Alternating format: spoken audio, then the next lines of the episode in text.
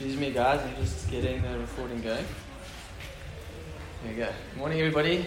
It's lovely to be here with you all. Um, as Tess said, I am just going to take this off if that's okay.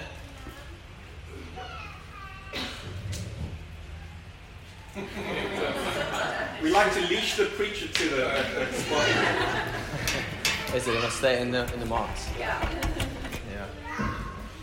It's a real privilege to be here with you all. Some some old, some new faces. Thanks uh, for having me here today. It's a real privilege. Before we go any further, I'd like to just pray, and we're going to get into what I feel God's got to say. So just join me. Maybe just open up your hands as a kind of a gesture to the Holy Spirit. I love that um, Terry's been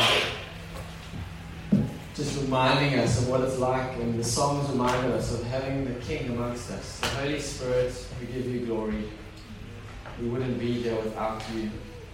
This whole thing would just be so dry and so us without you. So we give you this moment again together. We honor you, Jesus, with our, our morning, with our time, even just this little bit of energy we have in this moment together. We thank you, Jesus, that you are here moving in our midst. And we just sense your presence, the sweetness of your presence already, Lord. And we thank you for what you're doing amongst us. I just pray for every single child, every boy, every girl, every woman, every man, that by your Spirit, that you would weave into our hearts the things that you've got for us for today. We don't want anything else, Jesus. You're all going to forget everything I say, but Lord, what it is that you burn into hearts is what's important. So come, Holy Spirit. Come, Holy Spirit. Move amongst us. So I'm not going to say amen because he's busy moving amongst us. And we're going to just trust that he's, keep, that he's, that he's busy and he's doing something wonderful with us. You know, it used to be easy for me to stand up here because I had like uh, years of in-house jokes to make and um, I was thinking about this week and I thought, geez, I don't know where I would land if, if I you know, spoke here again and I thought, what would all the jokes be that I would normally kick this off and everyone would get to know me. So I'm not going to make any jokes today. None.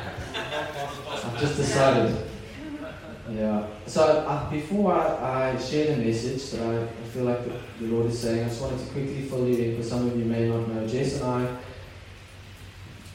moved to Bristol a year ago, and um, we are leading a church there, and we've been given a beautiful um, opportunity to take the gospel back to dark Europe. And um, wasn't a joke. I'm not making any jokes. And um, the the yeah, it's been a real privilege to go to the places, to many of the places where um, a lot of our faith has come from. The legacy of much of our faith in Africa comes from these these congregations that send people um, to our shores. So it's been a real privilege, and we've seen God doing some wonderful things already. Um, but I will say that if you want to li- if you if you want to live in a specific place, um, no, let me try and say that in another way. If you don't want to live in a specific place, what you should do, in my experience, is spend your entire life saying you will never live in England, and then see what the Lord does. And I think, is it? That's a joke. I don't know. Um, it's dry. It's dry up there. So, let's see. And yeah, I, I, I really do give God glory because I thought this place was going to be, you know, like when we came back and for the last couple of weeks, a lot of people have been saying, "Oh, it must be terrible up there. It's a real burden to be there." And everyone's, you know, all the South Africans, you've all got your first thoughts that you have about it. I'm seeing Jessie nod because she knows. It's actually delightful. It's wonderful. It's green. It's ancient. There's all sorts of wonderful things that we really are enjoying. But most specifically, that we're seeing Jesus do things in people's lives. Literally, in the first week, I was sitting in a coffee shop and I asked a guy how to take a bus. And then we had a conversation, and I've been witnessing Jesus to this guy for like the last six, nine months. We've worshipped together. He's like on the brink of giving his life to Jesus. And it's just been beautiful. That was in the first week. I thought, okay, well, if I had never come to this coffee shop, it was raining obviously outside, and I had to go inside and ask this guy about the bus, what would this guy's legacy be? of faith. And, and so we, we've really been blessed to be there and seeing Jesus do some fantastic things. So I'm going to stop there um, on the a little bit about us. Um, one quick last thing is that I did meet a whole bunch of gypsies, and they live in processions. I'm giving you guys a little bit of history around it. Has anyone seen the gypsies in the UK? Anyone? Yeah. It's really awesome. And they have some superstitions. And I thought these would be, if you remember anything you that I said today, you might remember this. But you should never start a journey on a Friday and never eat out of a cup or a pan that a dog has licked. Again. so those are just two things to say to, to leave with you. We sat around the fire. With, I sat around the fire with these gypsies and just got chatting with them and asking them questions. And the guy was so animated and he was showing me how he would throw the pan as far as he could if the dog licked it. And his wife would be upset because she would have washed it, but that's one of his things. So, so random. I have a friend who wrote a song. Um, it's called "Where I Belong Is at Your Feet" or "Bring Me Back." And always, some of you who know me might know we joke about this a lot. His name is Tace Meads, and we call him "Bring Me Back Meads." This is one hit that he wrote that got sung in different churches. So he's known as "Bring Me Back Meads." And I was just with him last week. I'm going to read you the words of the song. It says, "Where I belong is at your feet, praising you. Where I belong is at your feet, touching you. You, Lord, I need only you." Pour out your life on me again. Bring me back to the place where I love the cross. Bring me back to the place where I'm on my knees. Bring me back to an undivided heart. Jesus, bring me back to you. And he goes into a beautiful bring me back, bring me back, and the girls say bring me back, and the boys say it's like written in the sort of 80s. and it's a beautiful song, and I find myself in the mornings, I, I, it, had, it started happening to me about three, four years ago, it was like, you know, sort of fashion after every 20 years the thing comes back. It's like my dad is cool now. and it's the same with songs. Every 20 years or so, we can all sing Matt Redman again. And and uh, I found myself about three, four years ago, geez, Bring Me Back Meads, what a great song. And um, I would pick up the guitar in the mornings, and it's, it's been happening to me ever since. But pretty much it's my go-to track now in the mornings, and I I, I just, because I found such an intimate, sweet spot with God in this song, just bring me back. Just bring me back. So I wanted to talk a little bit about letting go of the fantasy of what we are pursuing, what we are desiring, and coming back to the feet of Jesus together today. So in, in, um, the story in Luke 10, when um, Jesus is visiting with Martha and Mary, I'm going to pick it up in verse 38. He says, it says, As Jesus and his disciples were on their way, he came to a village where a woman named Martha opened her home to him. Is it up there? Yeah. Wonderful. Uh, who's, um, where were we? She came to him. She, she had a sister called Mary who sat at the Lord's feet listening to what he said. But Martha was distracted by all the preparations that had to be made. She came to him and asked, Lord, don't you care that my sister has left me to do the work of myself, work by myself? Tell her to help me. What a cheek, eh? Martha, Martha, the Lord answered, You are worried and upset about new about many things, but few things are needed, or indeed only one. Mary has chosen what is better, and it will not be taken away from her.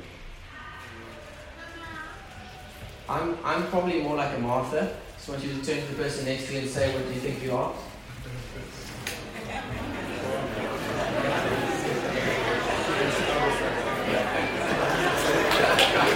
Um, some of you turning to the person and saying, I'm more of Marilise or I'm more of Karen or whatever the, social media versions are. Is Marilise still, she actually done a second video? Not. Can't wait for her.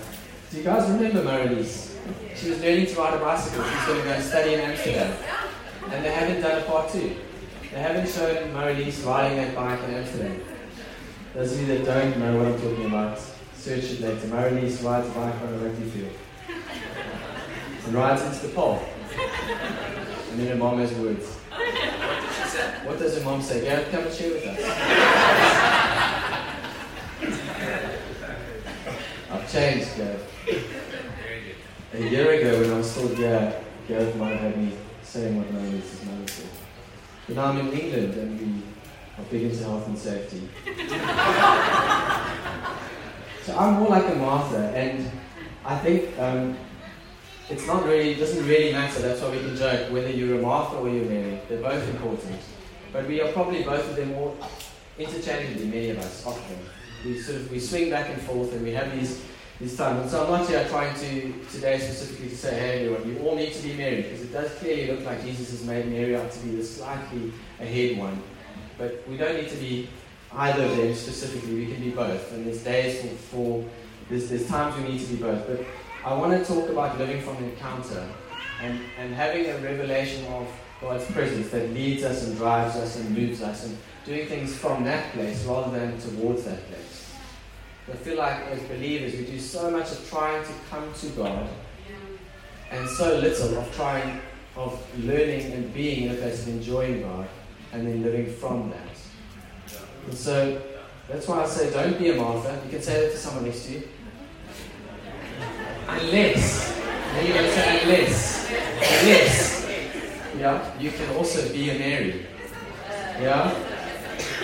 And I think these two sisters have been used really, I, I think, for all sorts of gain. I bet you all, all of us have got stories from a teacher or a parent or someone who's quoted this just completely out of context. And uh, I feel I almost felt bad just reading the story over and over again, thinking about these two sisters and how they've probably even walked the world over to bend to different people's desires of beliefs and theologies. But I'm not going to do that today.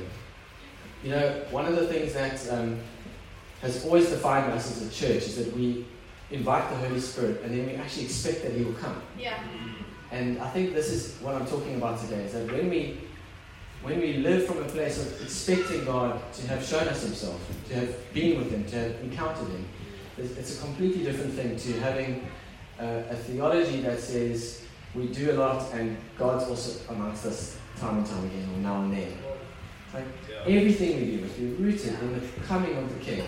Everything we do must be. If He doesn't come, let's just stop. Let's pause. Let's wait. Let's hold. Let's not be awkward. And I think that you know, it's the guy who um, the guy who leads the vineyard churches in the USA, Jay Pathak. He had a he had a thing up on um, on Twitter, and he just said, "What makes a vineyard church a vineyard church is we actually expect God to come." And I thought, wow, it's such a good, simple thing again. We actually expect it. And that's not unique to vineyard churches, that's unique to anyone who loves Jesus. It should be unique to all of us. But really, uh, historically, as a, as a church family, I think this has been the thing that's really defined us, is we've been trying to pursue, as a group of people, trying to say, well, what is it really like to come together and to learn what it's like to be with God? And to be those people, those very simple people, that um, it's said of us that they've been with Jesus. You know, those, those, those young people at, at, this, at this party in Martha's house were just teenagers. But they, shaped, they changed the world. And it was said of them simply, you know, they were really, they were fishermen, they were, they were craftspeople, but they had been with Jesus, they'd been at his feet. And so we don't need anything more than we have right now in our midst. So just say to the person next to you, it's all here right now. The presence of God is with us. Yeah? We have all of Jesus with us right now. And Jesus quotes, Jesus uh, he tells Martha, you're fussing too much and you're getting, getting yourself worked up over nothing. There's only one thing that's important. Mary's chosen it. It's, and in the message, he talks. Um, Eugene Peterson and says it's the main course. It's the only thing that matters. I just love that phrase. It's the main course. Just say that to someone. He's the main course. It's the main course. There's nothing else. Like there's no peripheral things that will give us any delight to that same extent. Jesus and being at His feet is the main course, and that's what Mary chose. And you're going to live from that place. And so He says, I'm not going to take that from her because she's seen the main course. And I think, as I said in the beginning, I've spent so much of my life living towards this fantasy of if I get to this particular place, and if, if some of you have been in ministry or in, in these kind of things, where you sense if I get to this place and I walk in this level of authority, or if I get to this thing, I'll see these things happen, or I'll see this kind of breakthrough. You can put it into your own context, into your own work or your own family. I've spent so much of my life thinking, I want to get into that place, and it's a fantasy. It's a fantasy when we have the main course. And so, again, I don't want to I don't want to slate any of us who are doing the work because the work has to be done. And the other day I was, I was praying and the Lord said to me, in the next few weeks I want you to preach a sermon called Do the Work. That's not this one. but I, I, in the back of my mind, I was about it. It is, it's there. Do the work, people. It is there. But also, from what place are we doing it? Yeah, so Holy Spirit, I just pray right now that this will just begin to sink in us. I pray that being at your feet will become our new place of familiarity, our new place of rootedness. And I pray for those of us that are saying, Jesus, this is not practical enough, I don't know how to do that, that you begin to show us what it looks like in each of our specific situations to be a person that lives our lives out in connection with you, being at your feet. Just let this sink in with us, Jesus. Right now, Holy Spirit. There's a couple of things that came that became clear for me in this, and as I just mentioned, the one connection with Jesus is everything. Is it okay for me to keep telling you guys the same things to each other? Just say it to them, connection is everything. Maybe to the other side, to the other side. You have need, you have, say it to the one that's a little bit awkward. say it to the other side. Yeah.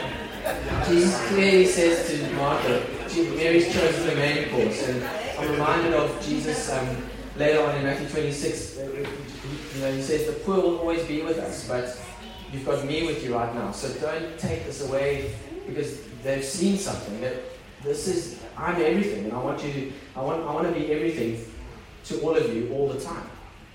So don't take this away from, from Mary right now because connection is everything. And being as close to, to Him as we possibly can is the chief aim of our lives. You know, this Westminster Catechism says that. It's our, our aim is to glorify God and to just, just enjoy Him. You know, just enjoy Him. So just say to someone next to you, enjoy Him.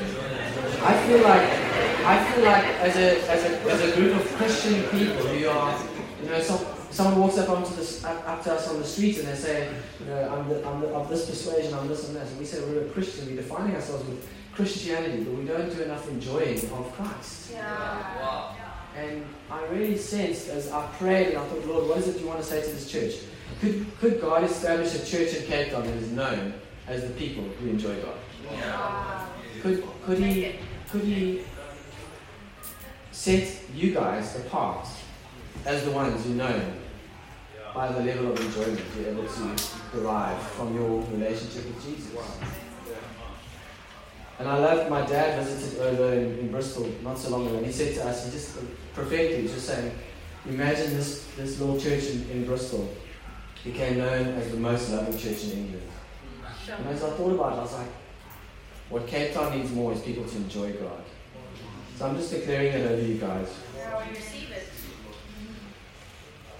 Just say to someone next to you, you can do more delighting than you're currently doing. You look much better than you look right now. Come on. You can do much more delighting than you're currently I know the song. Hey?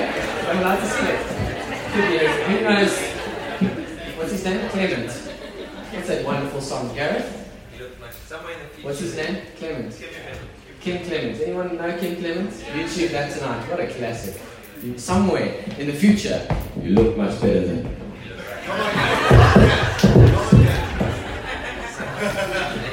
Just say to someone next to you, you can do more delighting than you're currently doing. Yeah. He's so wonderful. He really is wonderful. Just say it to them. Just tell them. Jesus is wonderful. Just don't be, don't be shy. Just, Jesus is wonderful. You can do more delighting than you currently doing. He's, he's yeah. So as I said, the work has to be done. Another observation I just want to make is that the work does have to be done. And it's not about being anti-Martha at all, because the work's got to be done. Someone's got to pack these chairs out in the morning, not just the person who went out last night and is trying to make up for their party sins. We have to, we have to do the work. We need to be both of these people. But it's about how we are sourced and where we derive that, energy from, where we derive the motivation from to live our lives of service. So when we give Jesus our attention, He empowers us to serve. That's the message So I'm giving you guys. You know, I was thinking about this. One of the first messages that I ever preached at my folks' church, probably not, not the first, because I remember that one quite specifically. I remember all the nerves and all the wonky theology and everything that goes on, and I hope the tape's been deleted. One of the earlier messages I preached there, I remember thinking about this thing, and the Lord just popped something in my head, and it's probably been, we only, most of us only ever have one life message. I think this is one of mine. If we are inviting people into an encounter that we haven't had for ourselves, we're selling them something in the likes of Verimark. For those of you that are using those vacuum cleaners and they're working, I take that back. But most of us have had experiences with Verimark. It's like it's like one form of a slave saying to another to a person, "Come and join my form of traditions and patterns and habits that help me get to God. Come, I'll, I'll. It's not exciting. It's not enticing because we're living in a we're living in a in a wrapped up kind of bound up thing ourselves where we're doing things to come to God and for Him to enjoy us, and we are believing that our Martha-like life makes God like us more, makes Him delight in us more, and then we go around and we're wondering why our evangelism falls flat. Because people are looking at our lives and they're going, I love lots of it, but those things, they look really weird to me. You do that and you do this and you're so caught up. And, but then sometimes I see you quite free. That's quite nice. But then most of the time you're not. And I just, I, I've, I've, I've heard the Spirit saying to me, just remind you guys, because I know I've preached this message a lot in this church, but we're never going to see people coming to the kingdom if it's, a, if it's a slave saying to another slave, hey, just join my form of slavery because it's slightly more tweaked or better than the one you're currently in. Because the devil he knows better than the one you don't. So why the heck would they want to join your form? Because they might already know their own master. So another observation I, I want to make from the story is that anxiety doesn't solve problems. You can say that to someone. And now wait for the kicker. Jesus does. Yeah? Jesus solves the problems that we face. You know, and Martha's like distraction and being pulled, this and that, you gotta, it's got to be right. It's got to, I just imagine it was, it was quite a profound thing that was happening. As a woman, contextually, uh, I just think about the whole thing of her hosting Jesus it was a big deal in that day. And, and she's doing all this stuff, so I can see why it could be important. And we can all see why in our lives there's so many things that can be justified as valuable and we should do them and they are important and they're necessary. Yeah. But they don't solve the problems. Yeah. They are valuable, but they don't solve the problems. Martha was worried and upset about many things, it says. And Jesus, I love this about Jesus. He is kind of like his way with it. Just like, you know what, I don't mind if it's not a big spread. He's, he's quite simple. I think we overcomplicate who Jesus is and what he enjoys. You know, i love just being here this morning as we prayed, and it was such a lovely energy, and I could just get a sense of we just all simply want to encounter you, God. We're not going to put on anything, we're going to just come before you. And there's not going to be a smoke machine for a while until we are led by the Spirit to get a smoke machine for the gospel. That's it.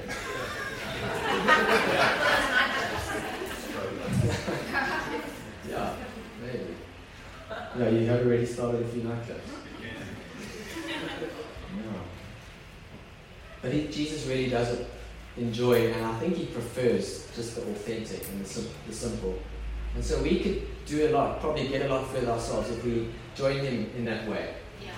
Just think, just practically, just throwing that at you guys. That so much of this of, of, our, of, our, of our lives is caught up going, I need to be prepared and ready and do these things. But actually, he just wants to simply connect. And the, the, sort of peripheral stuff is less central to him, less, less essential, doesn't matter as much. I also think that, actually, in terms of presentation and wealth, I think he genuinely does prefer being simple. That's just my own personal thing. You can and work out your own theology on that. But how much of our lives are caught up in this anxiety and these details? And, and in, in, in essence, because of them, we miss the main course. We miss the main event. You know, he's the main course, he's the main event, and we're caught up in these details. And I hear Jesus calling all of us again this morning, just saying, guys, come back to my feet, bring me that meat to my feet, and just do whatever it, whatever it takes to learn for yourself Yeah. to be to live from connection with me. Yeah. To live from connection with me. That's what's essential. One other observation I want to make is that comparison steals our joy. I think you guys have all heard that many times. That God is at work in every story. He was at work in Martha's story in the back there with her comparison and the whole thing, and oh, and she's getting to that, you know. And Mary's story, was working her story in the in the, in the enjoyment and the, in the soaking up, soaking up of who Jesus is in that moment. But when we when we put ourselves in other people's shoes or when we look at things through someone else's lens, it's robbing us of who Jesus wants to be to us. So just say to the person, stop allowing enemy, Satan,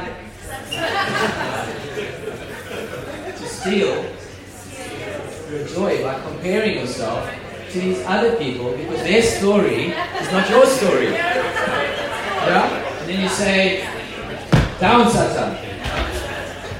That's the only way sometimes you have to do things like that, just to remind us that actually, I want to stop that. We need to stop that. And Martha was robbed of this opportunity. She could have just thrown on a few sandwiches and gone and sat at his feet. But I'm sure the spread was delicious. And we each have a unique expression in, the kingdom of God. We each have a unique thing that we bring, and none of it is more or less important. Now, a little bit of my own story, and that is part of when we started this church. The whole thing was, I, I've always felt God said to me, run a business, do different things, because leading a church is just one of the aspects. It's just one of the things, and we all have these kind of different parts of me, you know, that society says, no, that's that's a different one, or that's a different. I said, no, we all just do the things. I'll be here, whatever. End result was I did get burned out because I was trying to do lots of things at the same time. So there is wisdom in sort of realizing some of the things require a bit more free time or energy. But that's besides the point. The, the, the value was beautiful and is still beautiful. And so we each have unique things that we bring, and trying to step into other people's things is always going to steal from us.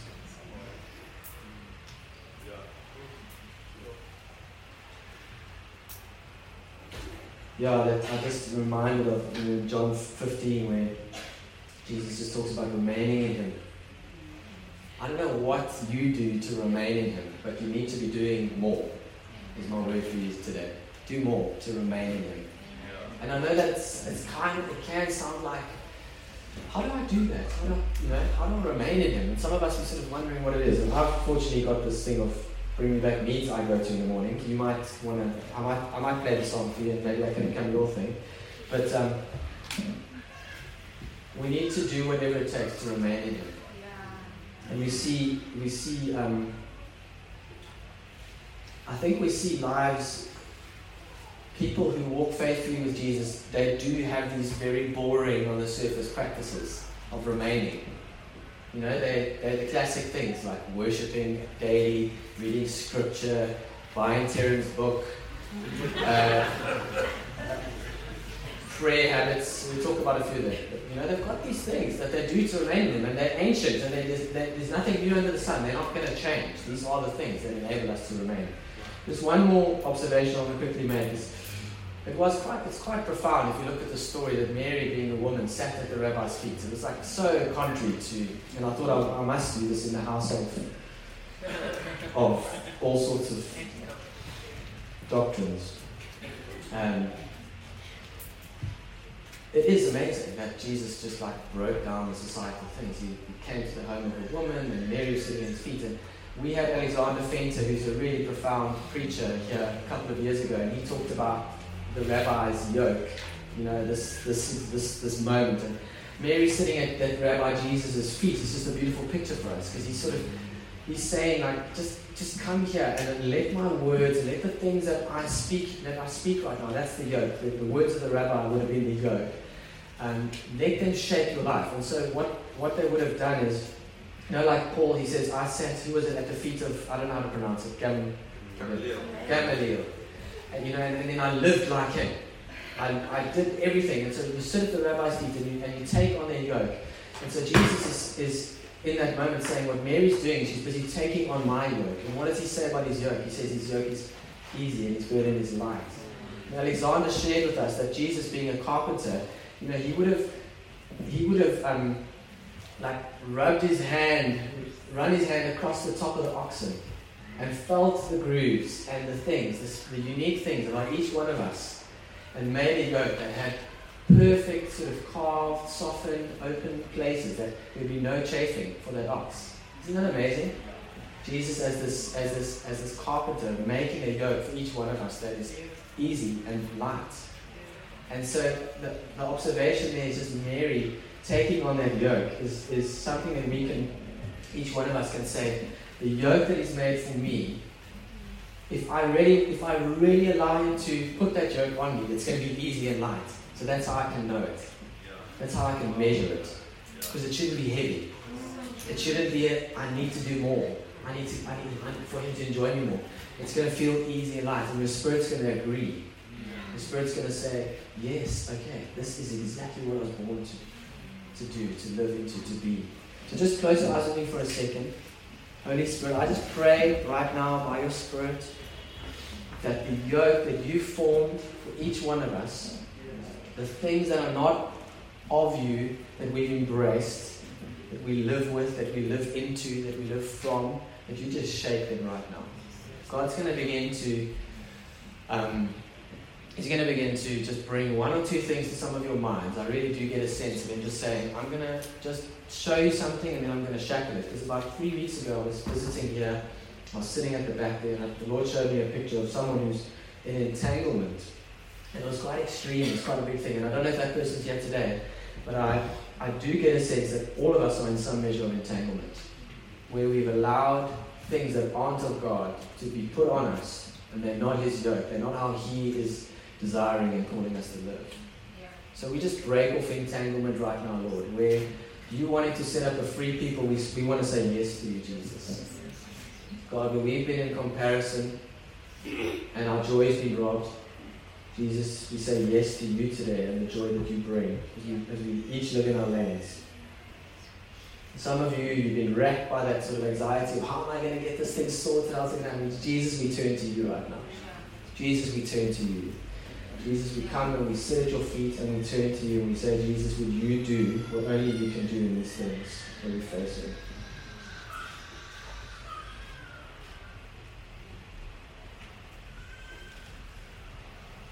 Like I said a moment ago, we do need some of these elements, and I just want to remind you quickly that being practical, Mary was taking time. So take time to sit at his feet and learn how to remain.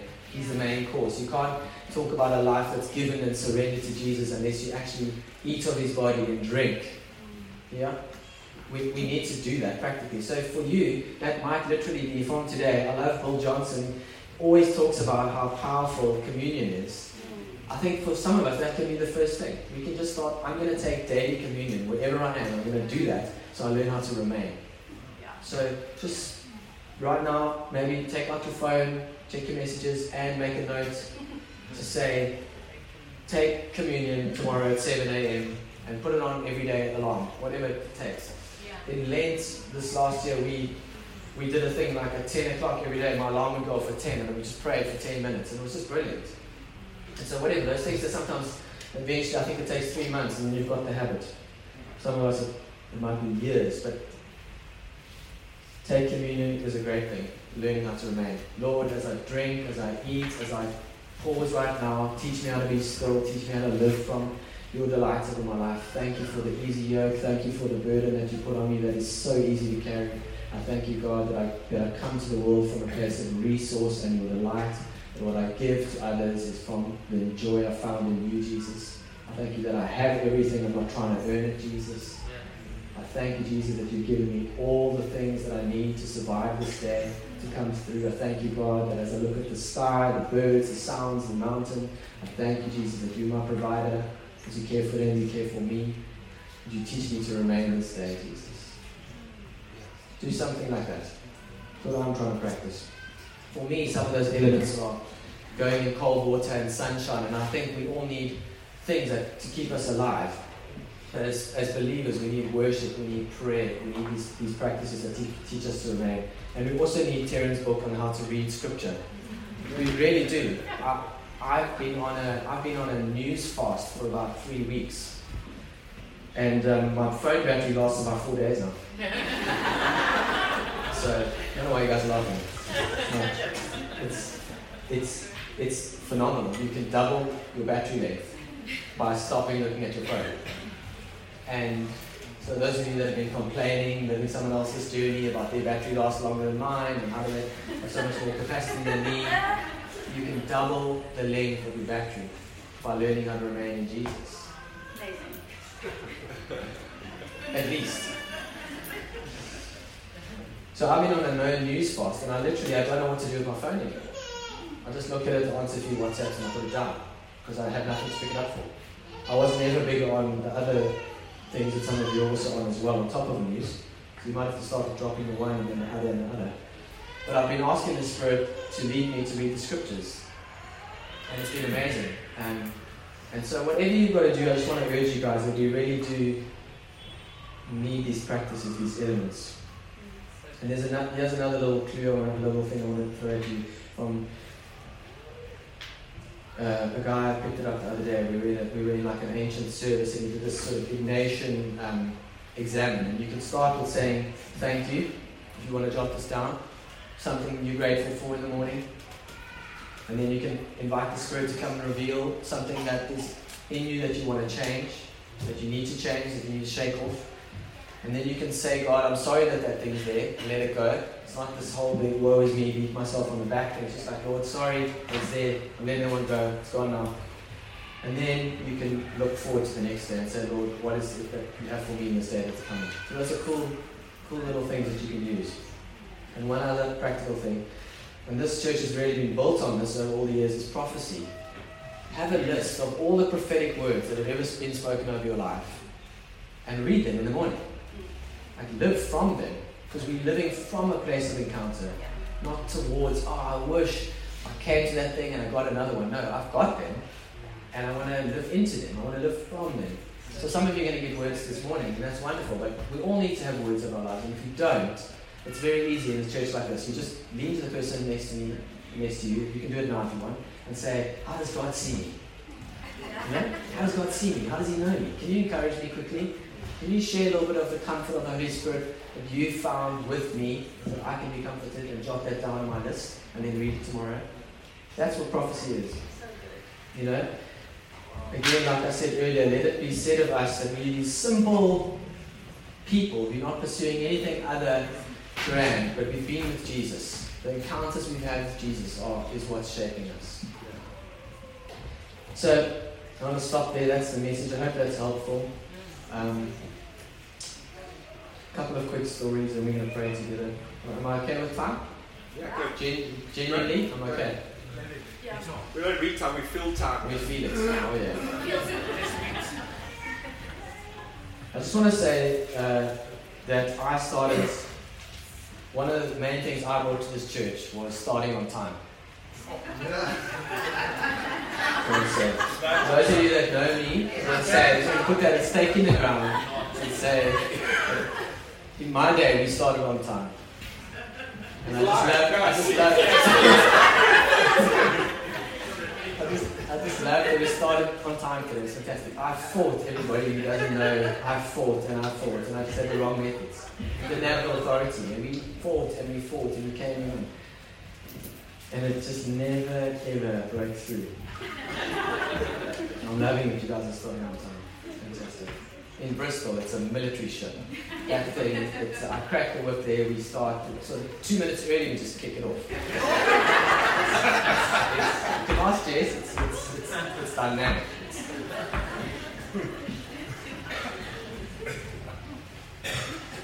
So a couple of things about England that I just thought I would share with you. We pump our own gas.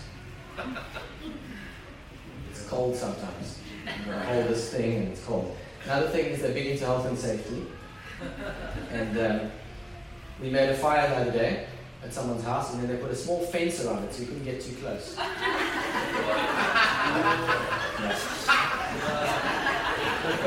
And we sat there, cold.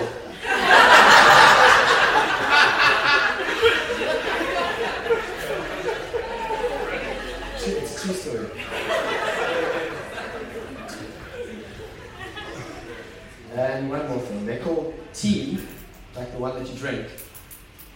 Supper. So every time you invite someone for tea, you got to be careful because they're coming hungry. so now we just say, I'm going to come for the type of thing that we drink from Ceylon. And there's not going to be food involved. Very confusing. Yeah. Oh, one more thing. Everyone, if, if you're not well, you're called Paulie.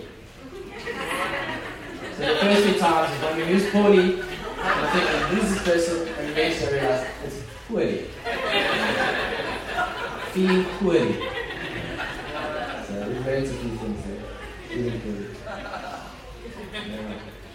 And like I said, as I joked earlier, I did say a lot.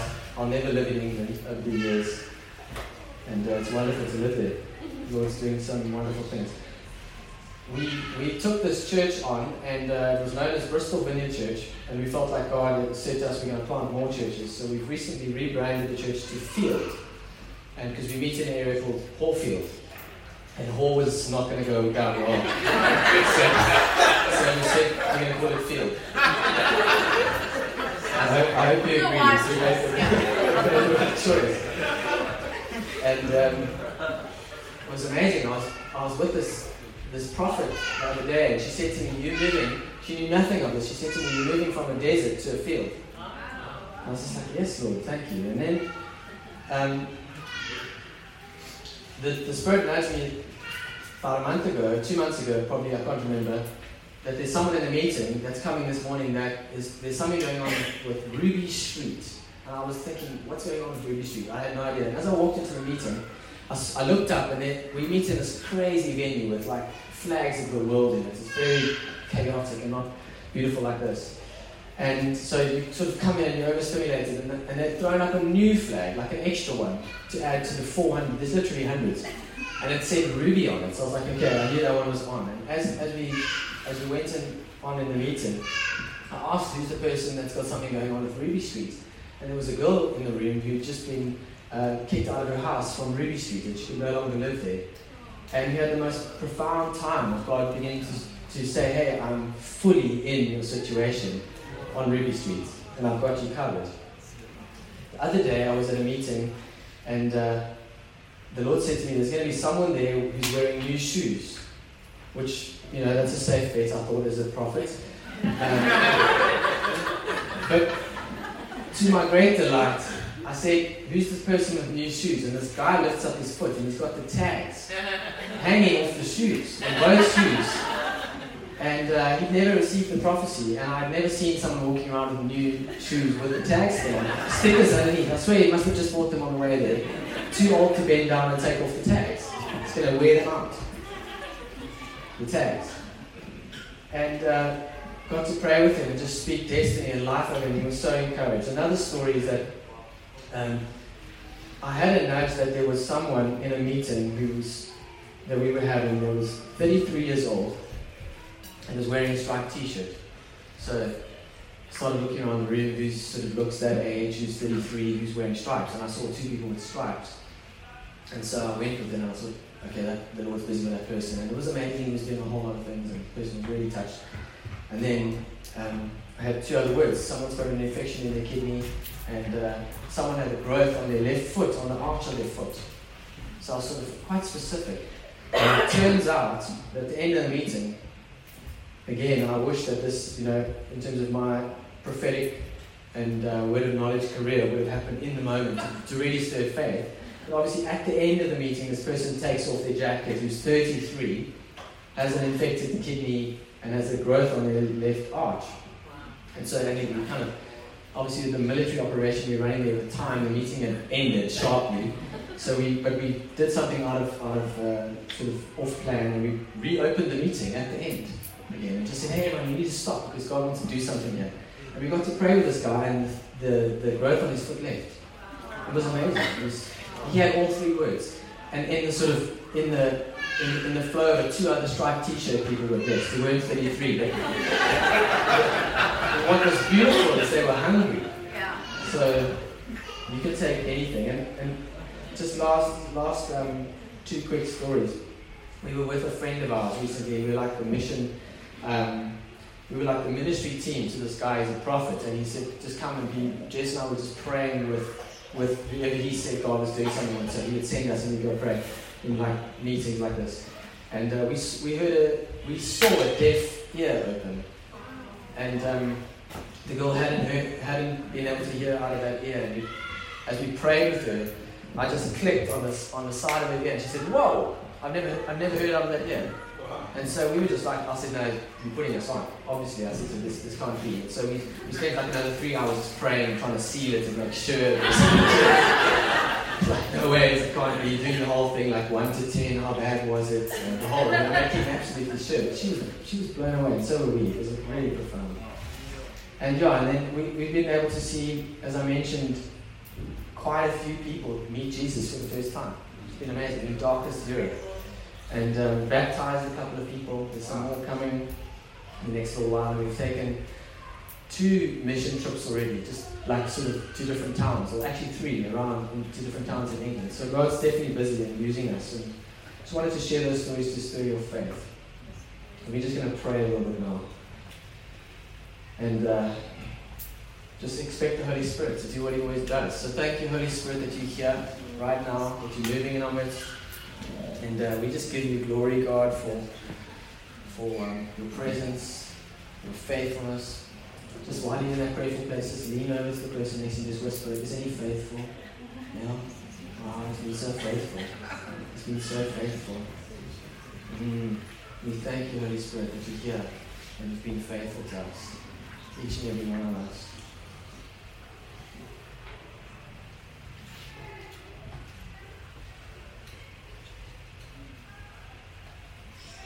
I just invite you, God. We want to be those people. As I said earlier, just make this a house in Cape Town that's known for our ability to enjoy you, God. Just make us a people who enjoy you like nothing on earth.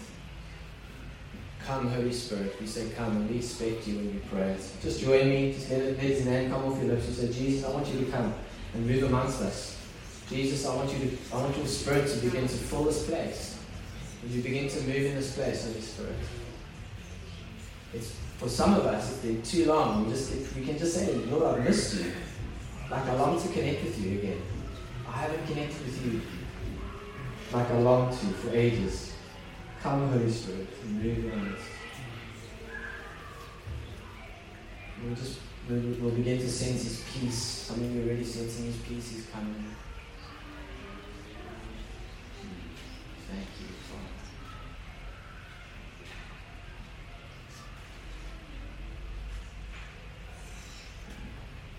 I just want to remind you guys as we pray and share some words, never about, been about accuracy. It's always been about knowing we loved by the Holy Spirit. Loved by God. He loves each and every one of us. There's a never ending, wider love than we can imagine. So we thank you, God. Just, just let His name come off your lips again. Just thank you, Jesus, that your love is on my life. And that's what shapes me and defines me, God. I thank you that, you're, that you've poured out your spirit on me, Jesus. That there's nothing in this world that can shake me, Jesus, because I'm, I'm rooted in your love and I find my affirmation in you, Jesus. I thank you, God, that I live my life from your feet, from the place of encounter with you, Jesus. That everything I do flows out of who you've been to me, Jesus. Who you are, who you are being to me, Jesus. That the blood and the, and the body, Jesus, that, that you poured out, Jesus, has shaped me. That I've come, I'm in union, I'm woven in with you, Jesus. We thank you, God, for your faithfulness. Mm.